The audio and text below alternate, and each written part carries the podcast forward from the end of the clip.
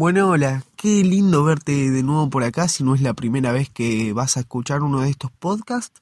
Y si no te cuento, este es un podcast donde hablamos de las historias más importantes que han marcado la historia del mundo del fútbol. En cualquiera de los dos casos, seas nuevo o ya seas viejo en este canal de Spotify y de todas las plataformas para podcast, este, te damos la bienvenida a este episodio y esperemos que te guste la historia de hoy.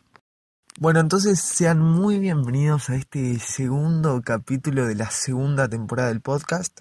Este, estuve, vieron que armé un grupo con la gente que escucha este, este podcast.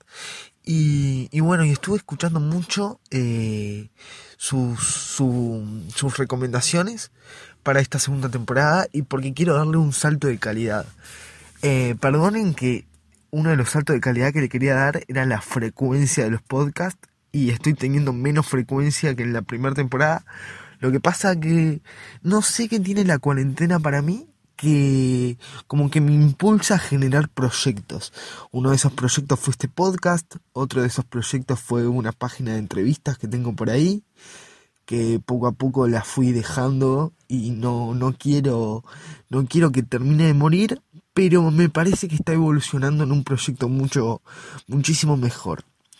Este, nada, y bueno, entonces todos esos proyectos, ahora tengo otro que me genera ingresos, entonces estoy eh, contento y con la cabeza un poco más en eso, pero siempre siempre pensando en este podcast y siempre pensando en traerles acá calidad y volver a conversar con ustedes. Una de las recomendaciones del podcast, este, después de haber escuchado el podcast anterior que me dio mi, mi tío Javier, le mando un saludo otra vez, también a mis abuelos, a mi tía y a mi madre, que son las personas que integran ese grupo. Una de las recomendaciones que me dio mi tío fue que la introducción fuera más corta. En el primer capítulo lo hice un poco más larga porque les quería explicar toda la dinámica de la segunda temporada, pero hoy ya vamos a arrancar. Les voy a decir lo que tienen que hacer rápidamente. Váyanse a buscar un café, un té, algo para estar tranquilos. Pueden pausar eh, esto y seguramente mi madre que lo escucha desde un parlante. Bueno, vos dejalo que, que siga hablando el parlante y andate a preparar un café o algo. Y, y tomate algo escuchando esta historia que te voy a contar ahora, eh, que te voy a contar ahora, ¿no? Una historia muy, muy polémica y cargada de... ¿Vieron cuando eh, la culpa es una papa caliente? Bueno, eh, eso pasa en este caso. Nadie quiere asumir la culpa de lo que pasó eh, ese día. Y bueno, hoy vamos a hablar un poquito de eso. Esperen que tengo las capturas acá sacadas, cada una de ellas. Este... Y nada, a ver. Vale. Déjenme buscar un poquito por acá. Listo, acá llegué a las capturas. Bueno, les cuento. Hoy vamos a hablar de Puerta 12. Este, quizás muchos no saben, quizás muchos no saben sobre lo que fue, quizás muchos no sepan. Pero por eso hoy vamos a hablar sobre eso, porque me parece que es algo que se merece un lugarcito. Es otra de esas cosas que, que me la decidí, que decidí hablar después de ver el video sobre esto de Damián Cook, un youtuber que les recomiendo mucho, Damián KUC, habla de todo, este, historias policiales y, y cosas, ya mamá por ejemplo ya sabe quién es, ya se lo mostré varias veces, pero para mis abuelos y mis tíos que me están escuchando ahora, les digo que es un muy buen youtuber que, que les va a interesar tanto a ustedes como a mí, se los, se los recomiendo muchísimo, a mamá le gustó mucho. Bueno, esa, eh, esta historia la saqué de ahí la saqué de ahí. Yo ya sabía que había pasado algo, pero no sabía con tanto detalle. Entonces, después de ver ese video fue que me decidí a hacer este podcast. Bueno, vamos a empezar. La masacre de la Puerta 12 fue un suceso fatal que ocurrió el 23 de junio de 1968 en el estadio de River Plate, cuando murieron aplastadas 71 personas con un promedio de edad de 19 años y resultaron heridas 113 a la salida del partido de fútbol disputado ese día entre el equipo local, River Plate, ¿no? y su clásico rival, Boca Juniors. Se trata de la mayor catástrofe catástrofe de la historia del deporte argentino. Todos los muertos eran simpatizantes de Boca Juniors. Eh, pese a las fuertes sospechas sobre la actuación de la Policía Federal y el Club Atlético River Plate, las causas y responsabilidades de la masacre nunca fueron adecuadamente establecidas. Esto es de lo que les hablaba al principio.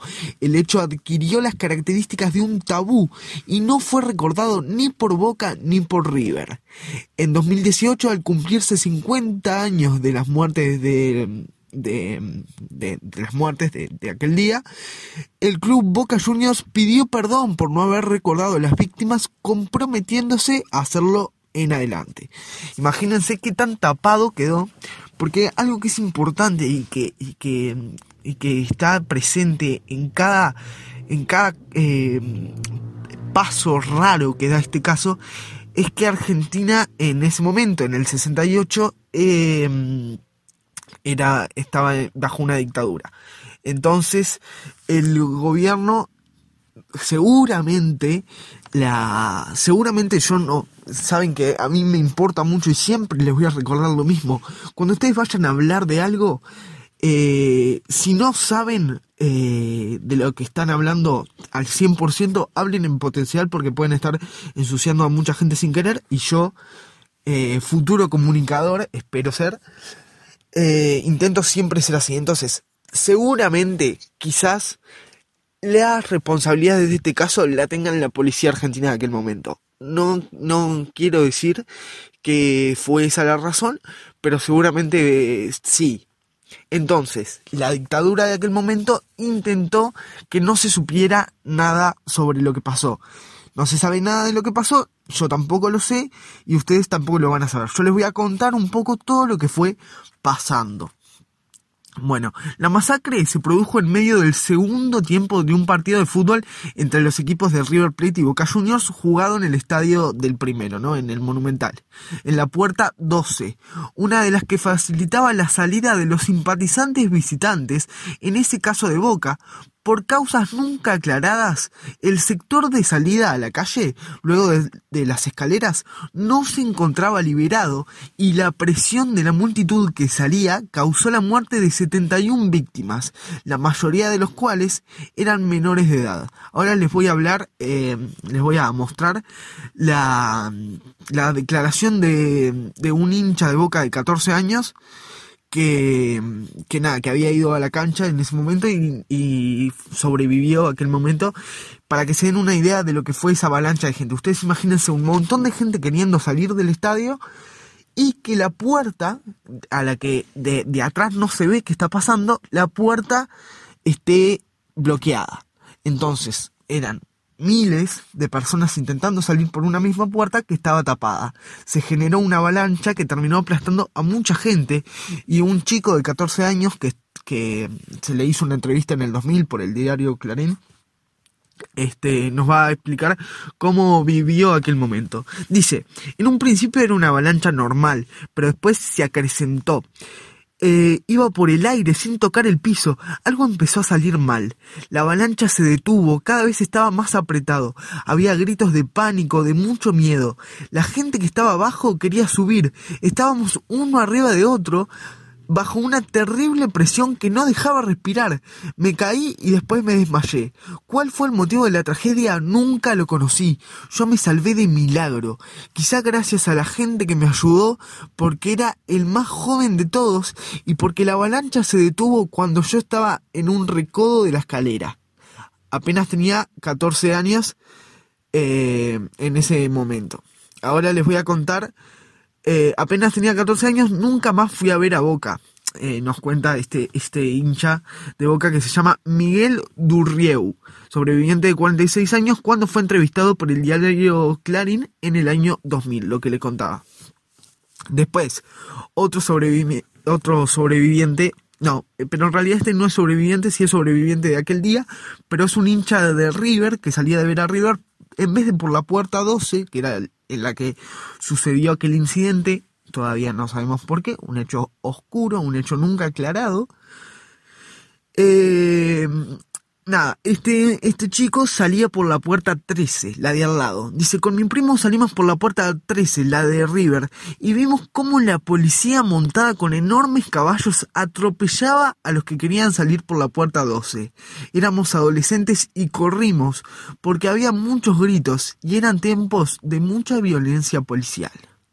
Esto se los dejo nada más. Ustedes cada uno su propio criterio para este ver lo que lo que fue pasando en este en este caso no cada uno se los dejo a criterio de cada uno. Seguramente yo no, no conocía mucho el caso sí sabía que había pasado algo eh, en cuanto a la puerta 12 porque no sé si saben la, la barra brava de Boca se llama la 12 en honor a aquel día este, y nada, entonces yo sabía que algo había pasado con el 12 y Boca y, lo tenía ahí, pero nunca supe mucho más en detalle. Y el video ese de Damián Cook me vino súper bien y dije, bueno, de esto tengo que hacer un podcast y ahí empecé a cranear lo que fue la, segunda temporada. Eh, tengo muchas ganas de contarles sobre los otros proyectos que estoy armando, pero sobre todo uno es uno en especial que siempre tuve ganas de hacerlo y ahora pude hablar con con cuatro personas, con tres personas. Yo soy la cuarta ahí y nos asociamos y va a salir adelante un proyecto que yo creo que, va a ser muy, muy bueno y muy, muy distinto a todo lo que hay. Pero bueno, no, no, se las dejo por ahí y, y voy a seguir leyendo. Bueno, les cuento sobre la investigación. La investigación penal finalizó sin que se hallaran culpables del siniestro. Algunos testimonios sostuvieron que los molinetes se encontraban colocados y que ello impidió la salida de la multitud. Eh, imagínense que hay un personal encargado de, de retirar esos molinetes y para el momento que querían salir los hinchas de boca, eso estaba estaban puestos los molinetes, entonces la gente no podía salir, ahí se generó todo el amontonamiento, ¿no? Bueno, dice, eh, y que ello impidió la salida de la multitud. Otros afirmaron que la salida no fue posible porque la Policía Federal lo impidió. En 1968 el país estaba gobernado por la, por la dictadura militar de la autodenominada Revolución Argentina del general Juan Carlos Onganía. Inicialmente, dos directivos de River fueron procesados por ser sospechosos de negligencia, pero la Cámara de Apelaciones dejó el procesamiento sin efecto y la causa fue archivada.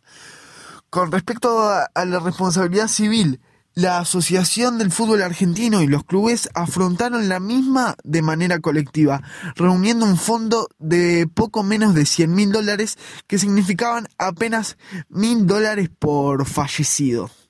A cambio de cobrar esa cifra, eh, se les exigió a los, damnificados renunciar a cualquier reclamo judicial. Solo dos damnificados, Nélida Oneto de Gianoli y Diógenes Zúgaro, iniciaron juicio contra River.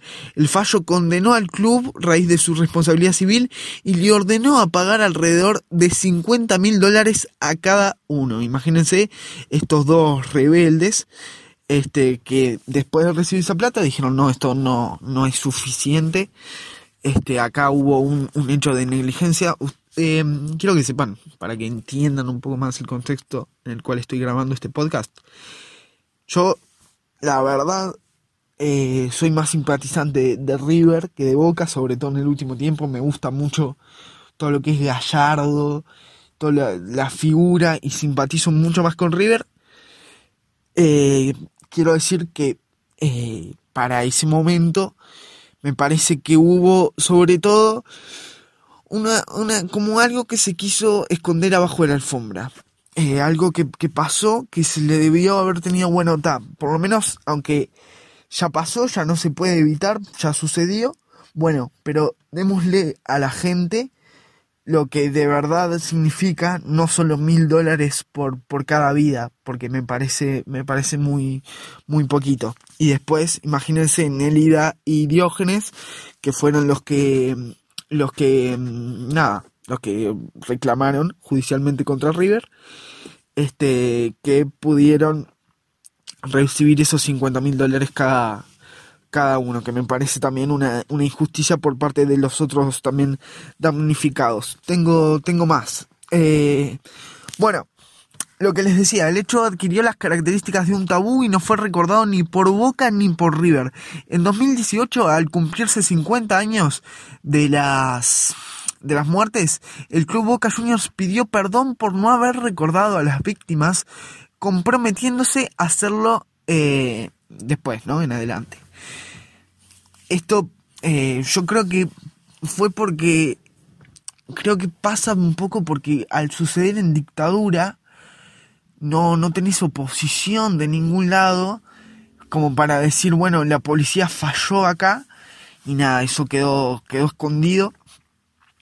Y, y, nada, nunca más, nunca más se habló, pero me parece que son importantes casos como casos, podcast como este para poder hablar, para poder informar a la gente y de alguna manera hacerle un homenaje a, a esas vidas. No, tampoco quiero, tampoco quiero, claro, sé que no, no, no significa nada para las familias, pero sí por lo menos que se hable de lo que pasó y sí saber que fue algo, algo importante y por supuesto tuvo sus culpables, no podemos condenar a nadie porque no tenemos claro quién fue y bueno, nada, eso.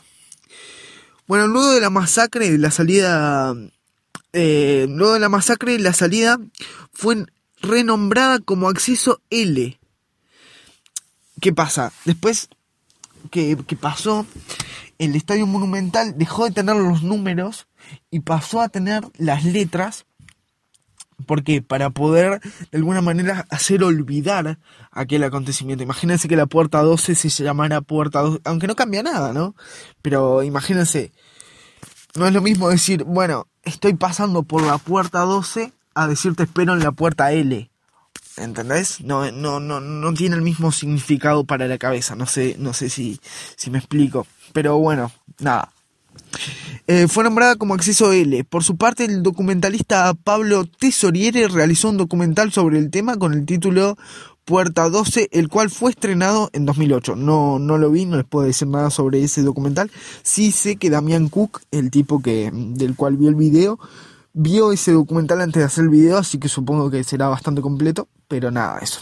Desde hace varios años, distintos grupos de hinchas de Boca vienen reclamando que desde el club Boca Juniors, de manera oficial, se realiza un verdadero homenaje a las víctimas y a sus familiares la organización Boca es Pueblo realizó un primer mural en homenaje a los hinchas de Boca fallecidos en el, en el barrio de La Boca en el año 2015. O sea, esto lo leí un poco mal.